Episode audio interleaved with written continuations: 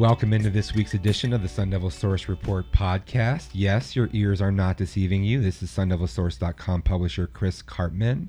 I know that normally you'd be hearing the voice of Kerry Crowley right now welcoming you, but Kerry has moved on to a new beat. He's covering the San Francisco Giants for KNBR.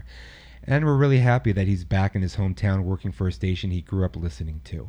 Of course, this means that Kerry will no longer be hosting the podcast, and we'll miss him. But let me assure you, we'll still have the same type of detail oriented show for you on a regular basis now that Arizona State's preseason camp is underway and we're back from a summer hiatus. We're already in full swing on sundevilsource.com, so make sure you check out all of our extensive camp coverage on the website. And we're really excited to be back with you and ready to get this thing going. Joining me on our podcast this week is Kevin Stewart, our longtime recruiting analyst and my right hand for the last 13 years. We've also very excited to welcome in Kaylin Jones to our team and on the podcast for the first time. You may be familiar with Kaylin's work from House of Sparky, and he's someone I'm really excited to now have with our team.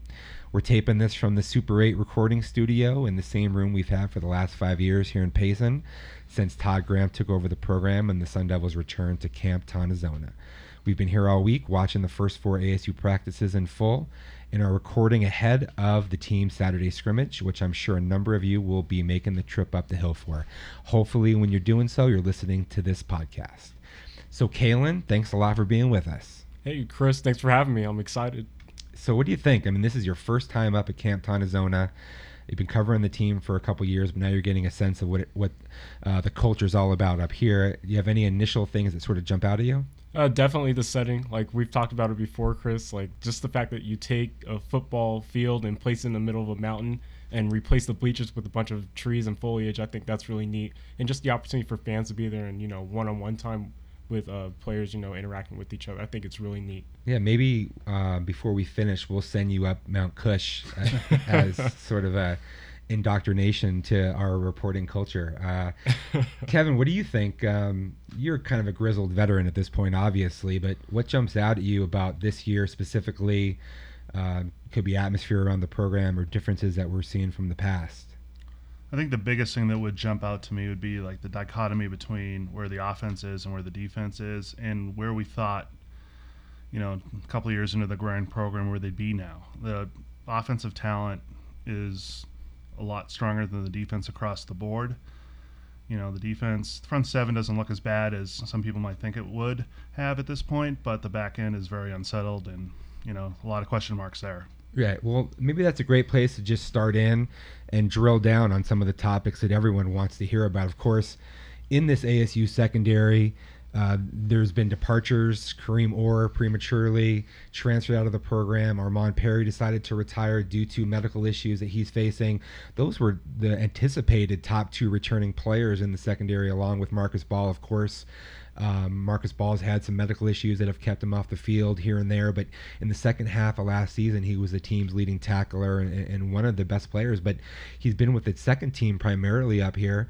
Um, there's a, a, whole bunch of mil, uh, new names. It seems like um, there's as many guys that are new in the secondary this year as you have typically uh, in a defense entirely. Um, you have junior college players: Kobe Williams, Darian Cornet, Demonte King, all junior college additions, and then you have high schoolers: Langston Frederick, Alex Perry, Ty Thomas, Evan Fields, and KJ Jarrell. And certainly ASU is uh, been forced to really throw these guys to the wolves. Um, some first and second team reps what do you think about what we're seeing so far from these guys? Kaylin, of course, you have Kobe Williams getting some first team reps. Uh, they've had some movement in the secondary with with already switching some guys from corner to safety and and and all that. Um, um, what do you think about just kind of the way this thing shapes up right now? Well, I think it's interesting because I, I, think you've touched on it before, Chris. Like you want experienced members in Todd Graham's system. I think that's something he relies upon in years past, where he has guys who acclimate into you know him having such a deep, complex system. You know, throwing guys around, trying to figure everything out with Phil Bennett as you know the primary DC, I guess. Um, it's definitely going to be interesting to see because you have so much raw talent. Um, obviously, guys, we'll get more into it later, but like you know, just the physiques of some of these guys, they don't look physically mature enough to you know step into these roles so soon. But I mean, there. If, if you're an ASU fan, I guess your glimmer of hope that you're hoping like would you know end up being the the positive thing to take away here is that it's a new system and that you have a new influx of talent that wasn't there before. So while the experience isn't there, um, you know, there, there's a potential that hasn't been unearthed yet with a lot of these guys. Yeah, I think that's a good point. It, it sort of cuts both ways. Um, since so many of these guys are new, they don't have the experience of the last two years and being the worst passing defense in the country Right. in back-to-back seasons. And and then layered on top of that is you have Phil Bennett and and the fact that he's new and what he brings to the table. Uh, we've seen Bennett, Kevin, just really aggressive with how he's coached these players and trying to get them up to speed. It's a yeoman's task, really, um, with the group that he has to work with, given the experience um, being so little. And and as Kalen said, just the the physical maturity uh, of the unit, additionally, not not being um, what you would typically see in, in the secondary in the Pac-12. Yeah, Bennett um, really saw him a little in the spring, obviously, um, but the last couple of days, his stress level's got to be off the charts. Um, he's got a lot of young guys. He, I mean, he's not giving them a lot of rope. He's on them. They mess up right away. We saw yesterday Alex Perry get beat on in coverage, pulled out. KJ Jarrell went in for a spot. He got beat, and Bennett went from chewing out Perry to chewing out Jarrell back to back plays. So. Yeah. And there, I mean, if you count Spur as a DB, you look at the uh, like the two deep, it's really like eight. Right now, we're seeing like eight new guys that weren't really playing at all, or even in the program last year. Or switching to different positions. You- Right, yeah, like- Jamarcus Rhodes going from corner to safety to spur. yeah. Yeah. Well, it seems like almost all the safeties were, you know, not all of them, but a lot of them were recruited as corners, and now they're playing safety. You know, you look at Alex Perry and Langston Frederick. They're not very big guys at this point in their careers, and now they're coming in projected as cornerbacks, and both of them playing safety a lot this week. So it looks like they're probably going to stay there. So Right. it's, it's it's the cornerback position is very unsettled. Well, the, in the spring they only had three scholarship players who were returning, and of course one left in, in Kareem Orr. Uh, and and what we've seen so far in camp in the last week is Maurice Chandler has been with a third team, and everybody sort of expected Maurice Chandler would, would work with the ones, but there was one segment of practice in which after just one play with the third team, Phil Bennett was really unhappy with an alignment issue of Maurice Chandler and pulled him off the field. So that gives you an idea of how he's feeling about the situation.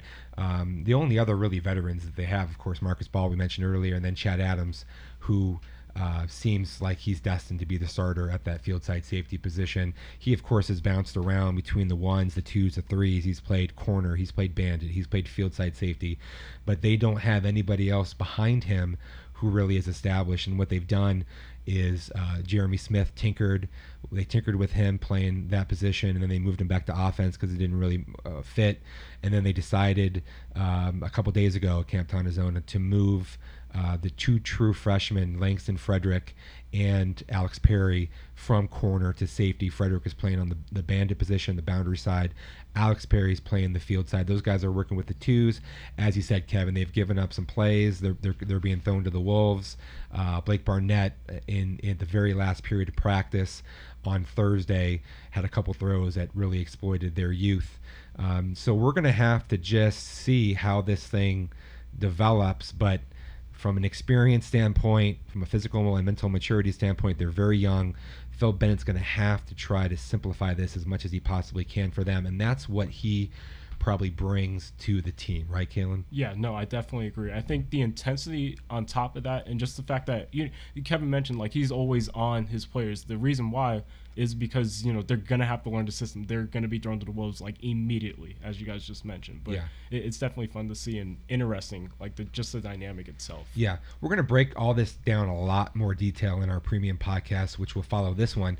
Um, some of that will include the fact that Jamarcus Rhodes has made a, a big push in transitioning from corner to safety to now spur, replacing Laiu Moeakiola. It seems like he's uh, as likely as anybody, including Marcus Ball, to play at that position. He, he's physically changed his body somewhat. And then uh, Todd Graham had some uh, unprompted praise for what he saw from Tyler Whiley in practice here on Thursday, also. So we're, we're going to get into that and all these newcomers. But um, of course, we we uh, maybe buried the lead a little bit, uh, not talking about the quarterback position right out of the gate, because if the secondary isn't the most important thing to watch with this team, it's got to be quarterback, right, Kevin? Yeah, I mean it's for a couple years now. It's been the hot topic.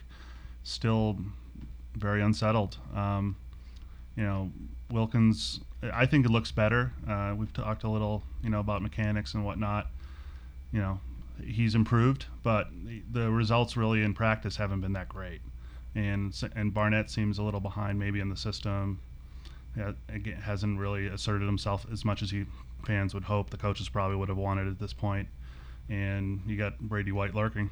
Yeah, and and Brady White probably won't be able to be cleared by doctors until some point after the season's already started, and so that we'll have to see if that has any impact on what happens at quarterback. I don't imagine he'll play unless uh, there's some softness of production uh, from one of those other two guys.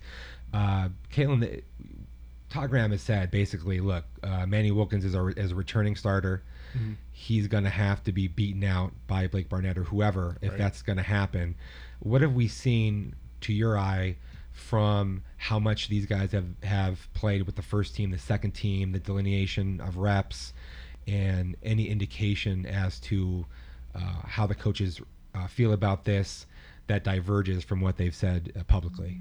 Well, as you just noted, Chris, like before the coaches have come out and said like this is Manny Wilkins' job until it's taken away from him, and they won't say that he's the number one starting quarterback, but it pretty much insinuates that. So, um, just looking at the way that they distribute uh, the reps between the quarterbacks up until this point. Uh, most of the team drills, it's been Manny Wilkins who's had you know the line share of those starting reps.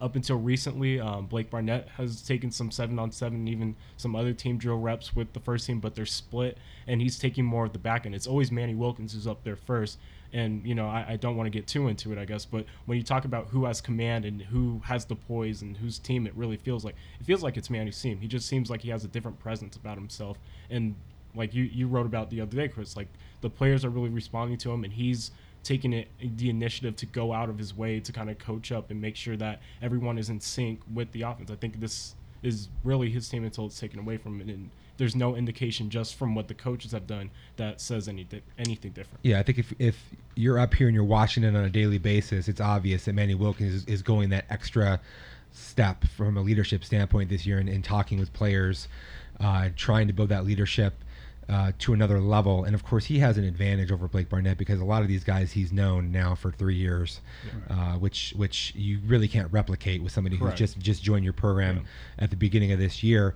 Uh, now, of course. Todd Graham has said Dillon Sterling Cole, they'd like to be able to utilize the red shirt this year on him because it was burned last year due to having three injured quarterbacks. As we said, Brady White is um, is still still recovering from this Lisfranc injury that he had. That was a very serious uh, a foot injury suffered in his lone start last year against UCLA, which was a win. Um, we don't know when he's going to be, be returning, but he has taken seven on seven reps and looked pretty good up here, yeah. especially for somebody who who has had such a serious injury and missed uh, a lot of this time uh, from a rehab standpoint. He's been doing all the team running. Um, and then Ryan Kelly, who's a four star recruit coming out of high school locally here, um, he's obviously headed for a redshirt year as well, unless something catastrophically happens uh, with their group, right, for a second year in a row. And, that, and that's very unlikely. Now, why don't we just kind of move along and go through some of these other positions really, really quickly? Uh, I think all three of us would agree, pretty much everybody up here watching would agree that the offense is much further along than the defense and probably mm-hmm. projects to be better than last year overall when you look at it from a talent standpoint, right? So running running back position, Kalen, you just wrote something really good on SunDevilSource.com about how the coaches feel about their talent and overall depth at that running back position. Well, when you look at obviously Kalen Ballage and Demario Richards, who are all conference potential performers, uh, the fact that they have Nick Ralston, who's been shoved for most of you know the the fall camp, um, they still have Trelon Smith and Eno Benjamin, who have been outstanding when they've gotten their opportunities. Um, I know that you know there's a lineage, I guess, so to speak, with Arizona State running backs in recent years about them being you know all conference performers. And when you look at Eno specifically, just the way that he's able to rattle off big plays and just the type of um, I guess poise that he has too. He has a really good presence for being a true freshman. But between those two guys, between Trelon and Eno, there's definitely serviceable um, backups, I guess so to speak, at this point. Sort of my comparison was looking back at, at one of the best ASU running back uh, units that we've ever seen in, in the last couple decades was that Rose Bowl season in '96. Um, you had as a third option was J.R. Redmond, and then even Marlon Farlow was a very capable player who was fourth on the depth chart. Todd Graham said this week that um, like Eno Benjamin's playing. He basically left no room for doubt that, that that's going to happen this year. And this is the top rated recruit that ASU signed at that position um, this this century, really, since the the uh, the beginning of scouting services like Scout.com. Um, how does this group compare in your mind, Kevin, to things that you've seen units in the past? Is it overhyped? Do you think that um, that uh, the depth is as good as what these coaches believe that it is? Is, is the is the star talent at the top, where you have guys like Kalen Ballage getting dark horse Heisman consideration, Demario Richard, who had a down year last year because of injuries and maybe offensive line inefficiency. Uh, after a thousand yard rushing season as a sophomore, what just what's your sense of this running back group, especially in context of history of ASU as, as we've now been watching this for more than a couple decades?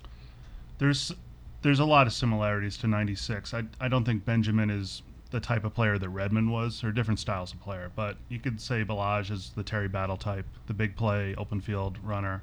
Uh, Richard, Michael Martin type, maybe. A little different, but similar. Yeah. The big thing with Richard and Ballage to me, excuse me, um, they're both very versatile. They can split them out. They're they're better receiver. Well, I think people knew Ballage was a good receiver. Richard's a better receiver than people give him credit for a lot of times. So they're going to be used a lot. Mm-hmm. Um, Benjamin's going to play.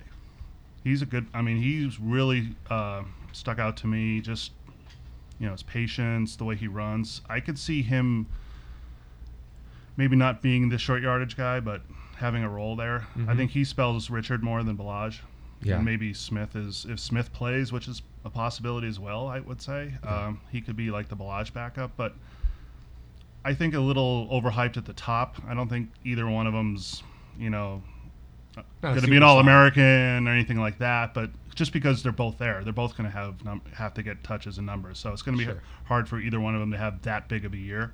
But there's it's as you know top to bottom. It's probably as deep as it's been in 20 years. Yeah. Well, remember Demario Richard um, operated in the slot a couple years ago. That. Um, Mike Norvell offense, and and they they put they put DJ Foster and Demario Richard on the field. Remember Demario Richard catching balls uh, and having three touchdowns in that Sun Bowl win over Duke uh, comes to my mind, and and that's something we're going to also really sort of flesh out more in the premium, talking about how we've seen these two guys on the field together quite a bit and what that means for the broader offense. And let's let's move along and talk about this wide receiver group because um, the talent has been building, building, building. This was almost like a weakness when uh, Todd Graham arrived in Tempe, uh, certainly, right? And and now you have um, with the addition of Division One transfers, John Humphrey and Ryan Newsome from Oklahoma and Texas, respectively. Kalen, I mean, pardon me, N'Keal Harry moving from a freshman year to sophomore year. Um, one of the best young receivers in the country, uh, we would have to say, productivity wise and in terms of his upside. But there's other guys that are out there as well that have the potential to be really good players.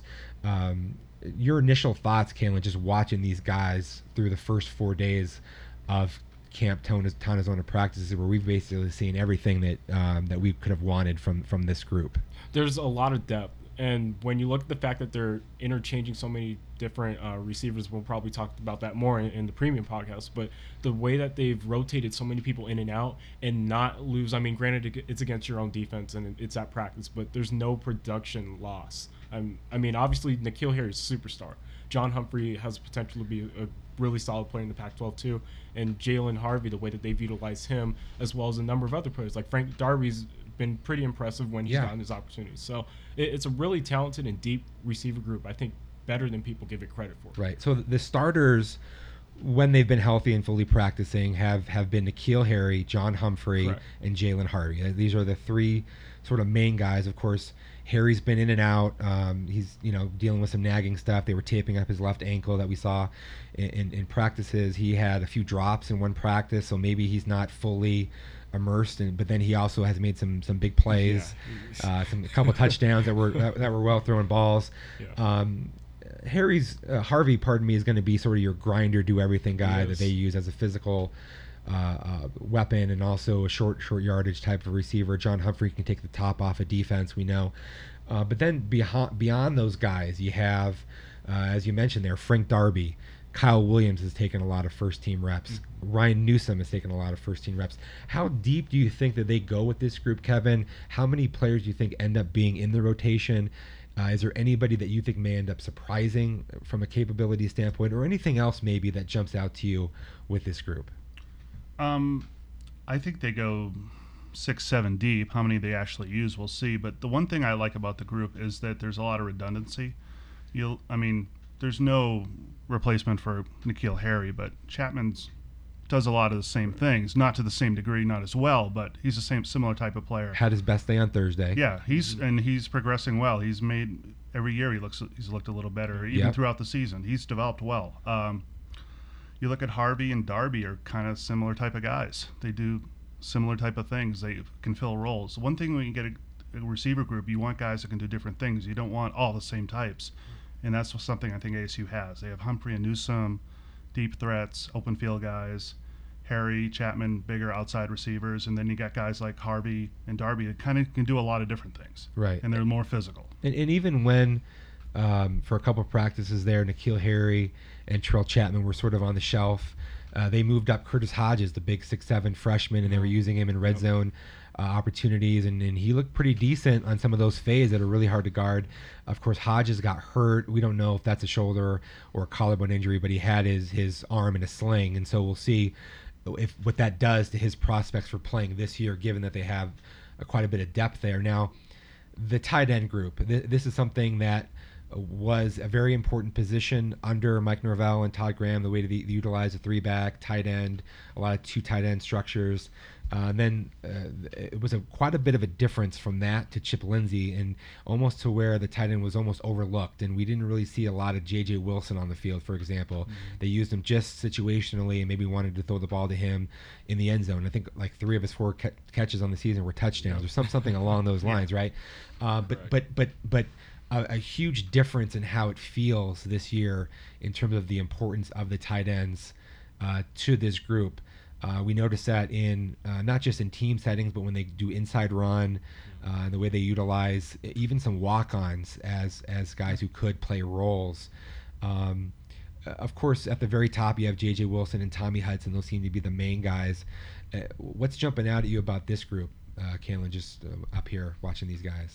Well, I, I think what's jumped out just not only about the group, but when I, I look at CJ French Love, just, I mean, I won't get too deep into it, but he, you and I joked about like his arms don't look like he's a tight end. He does not No. look like he has the frame of a tight end, yet he can block really, Yeah. really well. Yeah. I mean, for you know, given his size, A lot So- of that comes down to your mentality. Exactly, and I think that's what it is. Um, forgive me, I'm blanking on the tight end coach's name, but um, just the fact that you know there's that greediness all the way down. Not just J and JJ Wilson. I, I didn't see it last year as much, but he looks a lot tougher in terms of run blocking ability too. Tommy Hudson, I think that's one of what's been his trademark since he's been here, and he's tacked on the receiving ability that's coming along as well. So it's a pretty well-rounded group when you really consider.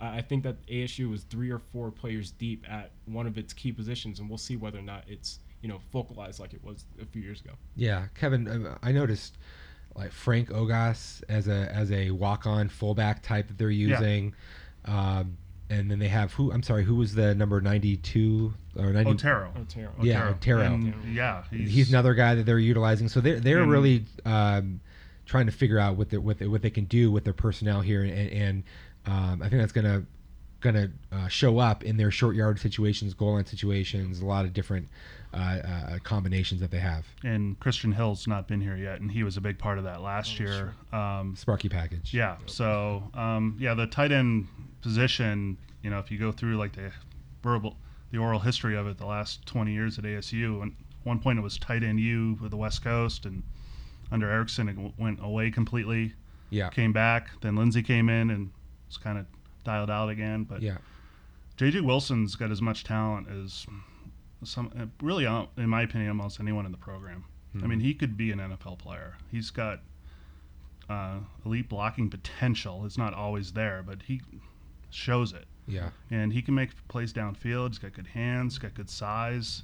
They just got got to find him, get him in consistently used in the offense. I mean, he has to be one of the uh, biggest beneficiaries of the switch from Oh, Chip definitely. Lindsey Yeah, to Definitely. to Billy Napier, right?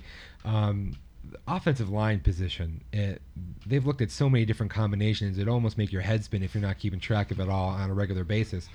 And in talking to Rob Sale, who's a first year coach at that position, he said, "Look, we're trying to find our best five, uh, and and then what they also want to do is they want to understand how they react to any of those five getting injured, and and that."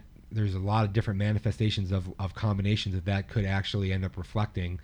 Um, my opinion is there there's a solid three man guys that are going to always be out there almost no matter what and then there's some competition for some for maybe the fourth and the fifth spot and then also who the sixth seventh and eighth guys are um, overall it seems like this is a, a, a building maturing sort of group that may not be all the way there in 2017 but they're they're headed in that direction, Kalen. Yeah, no, and they definitely are. And when you're able to rotate players in, and just the fact that you can, you know, experiment with players who have had ex- game experience before, I think that's what's really helped this group really grow, so to speak, to this point. Um, when Sam Jones and I were talking, he was explaining that, like you mentioned, Chris, they're trying to find the best players possible. I think just the fact that the players have a grasp of that under, of that mindset going in definitely helps them, and you know they've looked pretty solid, particularly in the running game so far. Kevin, it, you love watching the offensive line. That's one of the things that is almost like one of your favorite things. Um, maybe because you fancied yourself as the, the potential to be an offensive lineman,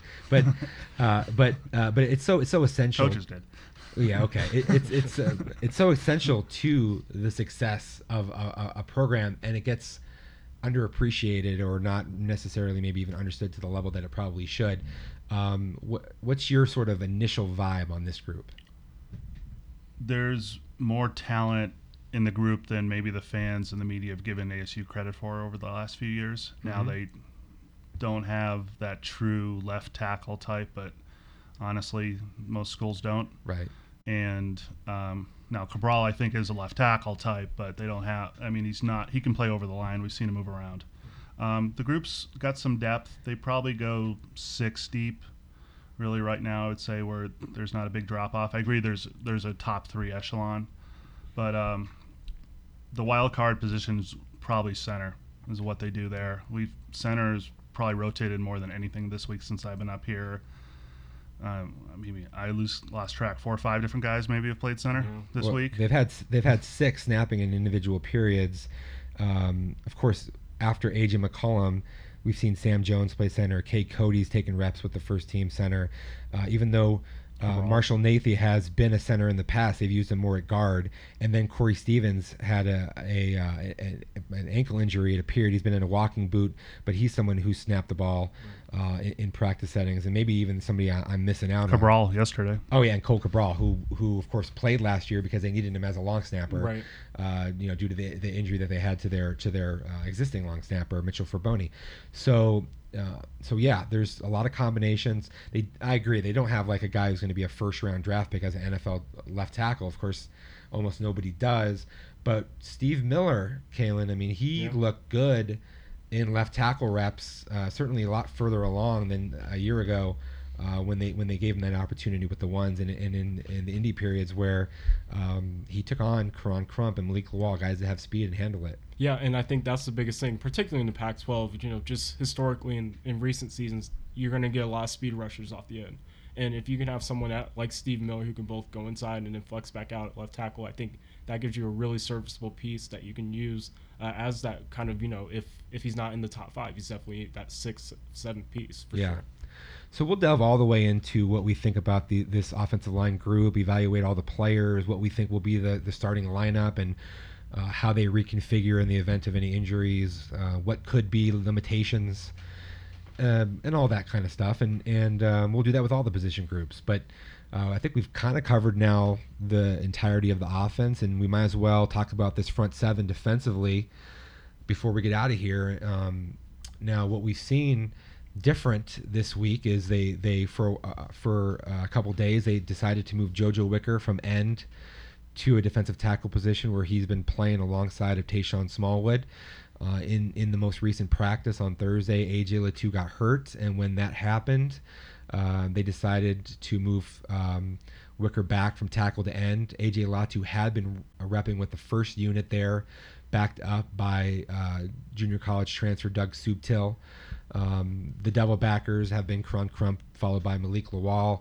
And then the other defensive tackles who are really in the mix are, of course, George Lea and um, the physical, ridiculous specimen named Renell Wren. Um, and then there's other guys that are, are also competing for an opportunity to be in the two deep, including two freshmen. Shannon Foreman um, out of Baton Rouge, Louisiana, jumped up and took one reps when they moved Wicker from back from tackle to end, and then we've seen Shannon, uh, Shannon, I mean, pardon me, DJ Davidson, the local big defensive tackle, 6'4", 320 or so, out of Desert Ridge High School in, in Mesa. Um, also taking second team reps or maybe even some some first team reps here and there. Um, uh, Kevin, do we have enough players? Uh, if you're looking at this from Todd Graham's standpoint, or you're looking at this from Michael Slater's standpoint? Do, do they feel like, hey, we have we have enough bodies? Are we going to be able to get this done? Are we too shallow? Um, they they they've obviously decided to move guys around to figure out uh, what they're working with and and if they have enough depth there. This is a position group. Importantly, the reason I ask that you need more bodies, more players to rotate in. So, what do you think about that? Do they have enough, and how good can this group be? I think it's it's a it's probably the deepest group Todd Graham's had since he's been here. But I don't Really? know. Okay. I don't know at the top it is. But if Well, you I go mean, they- down to the, you know, you're looking at the third team and Davidson and Foreman look like guys that can help this year. When there hasn't been too many years where you're looking at third team guys you thought could help. Yeah. So def- now defensive end is a big question mark to me. If it's JoJo Wicker, it's not. But then that op- that opens up some other questions. Right. So if AJ Latu can be the defensive end, we heard Graham talk about how you have to be disciplined there. You got to stay home. You know, I, that's probably why Latu's getting that spot right now because Subtil's probably not. At, we know he's not at that level yet. Right. But obviously, he's got a lot of potential. I look at the group as more potential than production right now. You know, inside, I like Smallwood. I'm not sure about him over the nose. He hasn't really played that a lot, except for maybe pass rush situations. So you got him and Wicker inside. It's probably a little lighter than they've been in the past uh, up front. But then they got the guys behind them are more stout, so they can rotate and match up. So I think we will see more rotation this year. Yeah, it, it may be very much based upon game planning for opponents and how uh, you know how they want to play. In the past, we've seen ASU go to heavier fronts against certain types of pro style teams, spread teams. You want to be more athletic and rangy, um, but interestingly, we we have uh, to your point, Kevin, about the the freshmen. Um, not just in DJ Davidson and Shannon Foreman, but coaches have also said they really like Tyler Johnson and uh, been effusively positive about about this group and and even the possibility for two or three of those guys to end up playing immediately and, and helping out right away. Kalen, do you think that's possible? Like, do you think that that these freshmen, um, or maybe even Doug Subtil as a newcomer, are, are they going to be able to get it done enough? to take some of the pressure off of other guys in terms of how many reps snaps they're going to have to play, how tired this team is in the fourth quarter. I, I don't think that they'll break through necessarily. I think you'd have to have an injury situation like you had the other day with Latu, where you, you're kind of force the play these guys. Um, as far as them coming along, I think Foreman, like in Davidson, from you know what I've seen, what you guys have also added, um, like they're impressive for what they were expected to be. I don't think anyone really expected DJ Davidson to be as athletic as he is at being at his size, and I think that also helps out. You know, the interior, like you mentioned, when you're playing against teams that you know you you want to have your front against, you're able to play him potentially. But I, I think when you look at the guys that they have ahead of them, though, George Lea, Renell Wren, you're still waiting to see what they can provide. Really, when you really think about it, because Lea, obviously, point. he got his reps last year, and same with Wren, but you know they weren't sufficient enough. And really, I mean, Lea was a freshman. I mean, Wren's still coming along physically and just as a mature player. So I, I think ASU is still looking to see what they have there before they get to the next level. But they're, Uh, they're solid. I think that's a very good point. And the, the reality is, if Renell Wren and George Lea are doing what they should be doing, Correct. and everyone is staying healthy in this group, they should be able to bring along others more slowly, uh, right? So, uh, and, and maybe not against certain teams where you want to go with a heavier guy up uh, over the football and, and things of that nature. If you want to bring in DJ Davidson situationally because you're playing against Stanford or whatever the case may be, I, I understand that. Yeah. But um, but but and let's let's face it, George Lea started out with the ones. Yeah. They've long said, sort of um, behind the scenes, that they thought he had even more potential than a Tashon Smallwood because he's a bigger kid who has a similar foot quickness and, and, and things of that nature. Um, and we know, and we're going to talk a lot more about this, but um, there's just no way that Renell Wren shouldn't be an absolute Yeah. Yeah. machine Yeah. in this league. Um, so uh, then, then of course, um, Malik Lawal and Koron Crump, uh, they're sort of now um, embracing the fact that that um, the replacement for Crump could be Malik Lawal. They're, they're similar types of players. After that, uh, the- you know, you have Tyler Johnson who could play as a bigger devil. Um, you have Lauren Mondi, who's probably going to be a redshirt there. Uh, they're going to need to stay healthy, and then and then um, at the other linebacker positions, of course, we talked about this earlier, but Jamarcus Rhodes is now getting this opportunity to play spur. Marcus Ball is there as a guy who can play spur or bandit, and, and he's he has played both at times in camp. Um, and then you have Tyler Whiley, who's a depth option. Inside linebacker, they're quite thin. Uh, they've moved Dion Ginyard from spur to, to inside linebacker. He's gained a lot of size.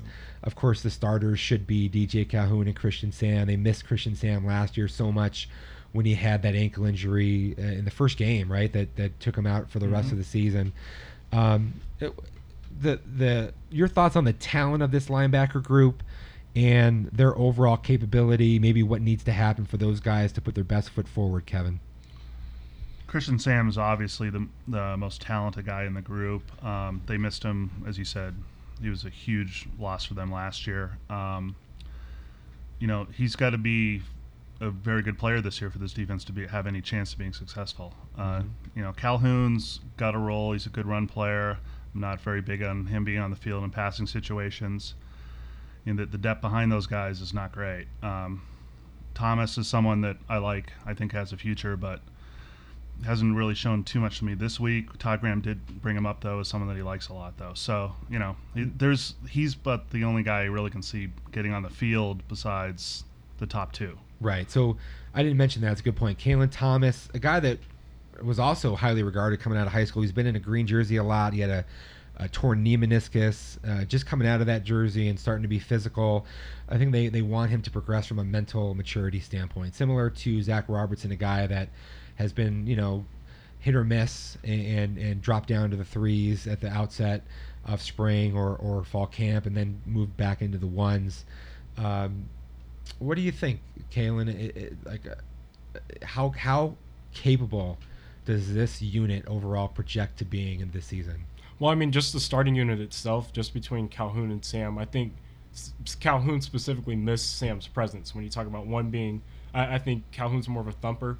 He's more of a good run stopper. Ask him to play in space and you know make pursuit tackles. That's not his forte at all. Having Sam drop back in coverage, I think that having the balance there between two of your main communicators on defense, that you know obviously not in the back end, but um, just having them back, um, they're going to be the most productive players on in, within the defense. Yeah. and I think that just like like Kevin mentioned, having Christian Sam's present back is really huge. And then when you talk about Grenard, talk about Kalen Thomas being depth options, I think that the the group is going to be capable of being one of the top units. I think at its peak Yeah. in the Pac-12. If if Koron Crump doesn't end up your top sack number guy and top TFL guy, if Christian Sam and uh, DJ Calhoun aren't in your top three in total tackles, something has gone wrong, right? And there's a few other guys that have a chance at uh, Marcus Ball or Jamarcus Rhodes. One of those guys probably puts up a lot of stats, I would say, right? Um, but if you have your safeties ending up with too many tackles, that, that's going to be a really bad sign. Or your Yeah. corners with Yeah. too many tackles, that's that's going to be a bad sign. Something to sort of look look for, right? Yeah. Now, even though ASU missed it, uh, a bowl last season, the special teams play dramatically was improved, and maybe even if you don't have a couple of the, those guys like a Zane Yeah. Gonzalez uh, out there, and and and, you, and and Shawn Slocum isn't coaching this group up. I mean, you may they may have lost another game or two last season, just Yeah. given the fact that uh, you can count on points, you can count on touchbacks. Uh, their coverage units uh, have, have steadily improved. Um, there's going to be some big changes this year from a personnel standpoint, of course, because you have Brandon Ruiz as a freshman, who's probably going to have to replace Zane Gonzalez. That's a tough chore. He was the number one recruit in the country at that position. Uh, was committed to Alabama, made a switch. You have Michael Sleep Dalton now, who's taken over the punting duties from Matt Haack, who improved from a frankly subpar player as a punter to becoming one of the better punters in the Pac-12. Um, uh, is there going to be uh, a stability in this group and enough uh, production to sort of not have it be a big drop down from last year, Kevin? What do you think on that? I think the punting will be close. It might. It could be better. Sleep Dalton's got a lot of potential. He's. We haven't seen a lot of him punting. Quite Big leg, but kind of inconsistent. Yeah, it seems like. But you see the leg. Yes. And then we saw a little. You know, fans might not like it as much, but some of the rugby style. He's he's well versed in that. yeah, they can do his different background. things with him. yeah, I, I think they'll be okay there. Ruiz. Um, has been pretty inconsistent. Yeah, at Camp Zone, and let's keep in mind that Yeah. field is terrible. Yeah, Right. yeah. In Tempe, he apparently had a 58 yarder and Okay. it was not missing. Okay. So maybe that's related to That's the. fair. you know. Yeah, and it- but you know, it's he's going to be a true freshman. He's replacing all-American type NFL Probably kicker. the best kicker of all time in college football. Yeah, statistically he's up there. Yeah. So, I mean, it's almost impossible for me to say there won't be a drop off there. Mm-hmm. I don't know if the touchbacks will be there. Yeah. I mean, I'm he pretty was great in high school at it, but he's a small kid. I mean, and he's uh, he's moving back five yards. yes, of course. And so you know, and, and the other thing is uh, Gonzalez wasn't a touchback guy. He didn't even kick off his first year. no, So- because they so- were they right. didn't think he could do it. So th- th- that's something he's going to grow into. So, you know, will there be a drop off at the kicking this year? Yeah, more than likely. But you know, long term, I think they're okay. I mean, they, he, he's by all means he should be a top kicker down the road. But Yeah. this year, we'll see. I'm not completely sold on him this year being as good as Sleep Dalton will be. I think. yeah. Kalen, final thoughts on special teams before we get out of here. Well, uh, last year you saw a lot of Koron Crump. I know that we're, we're talking about the kickers and specifically, but the starters that they used along the special teams and the coverage units, I think that's going to be the key point this year, especially since you're not going to have so many touchbacks with Zane Gonzalez back there. Um, I, I think who they use and the personnel groupings, I think that's something to really watch moving forward. Core special teamers, that's an issue. Yeah. And we saw a lot of walk-ons in the units and when they were Yeah. doing a little bit in practice. So, you know, that's going to be interesting to see how they go. Because are they going to use the starters? Probably, over, probably over time they might have to. Especially because they're they're thinner on defense from a Right. number standpoint. They don't have as many scholarship players. Yeah. They do have some guys that can be star players, and not just a Koron Crump, but Daz Tautalatasi and Right, others right, on special teams. And, and so we're going to have to pay really close attention to that. But I think we're out of time. That'll do it for this first edition of the Sun Devil Source Report podcast from Camp Tontozona.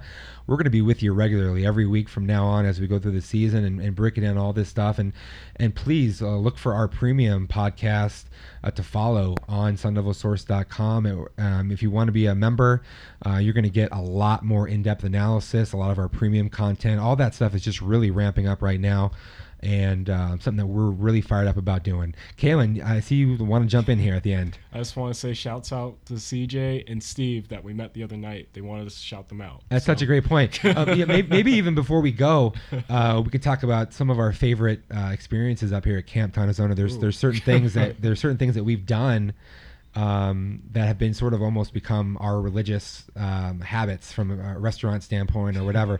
we, we went to the Double D. This is this is this is this bar that is um, basically in the middle of nowhere. It's um, there's a there's a road called Control Road in it's Tonto Village. It's located um, a couple miles to the west of Kohls Ranch. You make that turn uh, off of that Control Road, Tonto Village, and then you go about a mile and you get to um, this little small community. Uh, formerly a cult, true story, and and, um, and there's just a bar that is um, straight out of 1972, I, I would say, uh, but it's it's a fun time. They have a million hats uh, on the ceiling.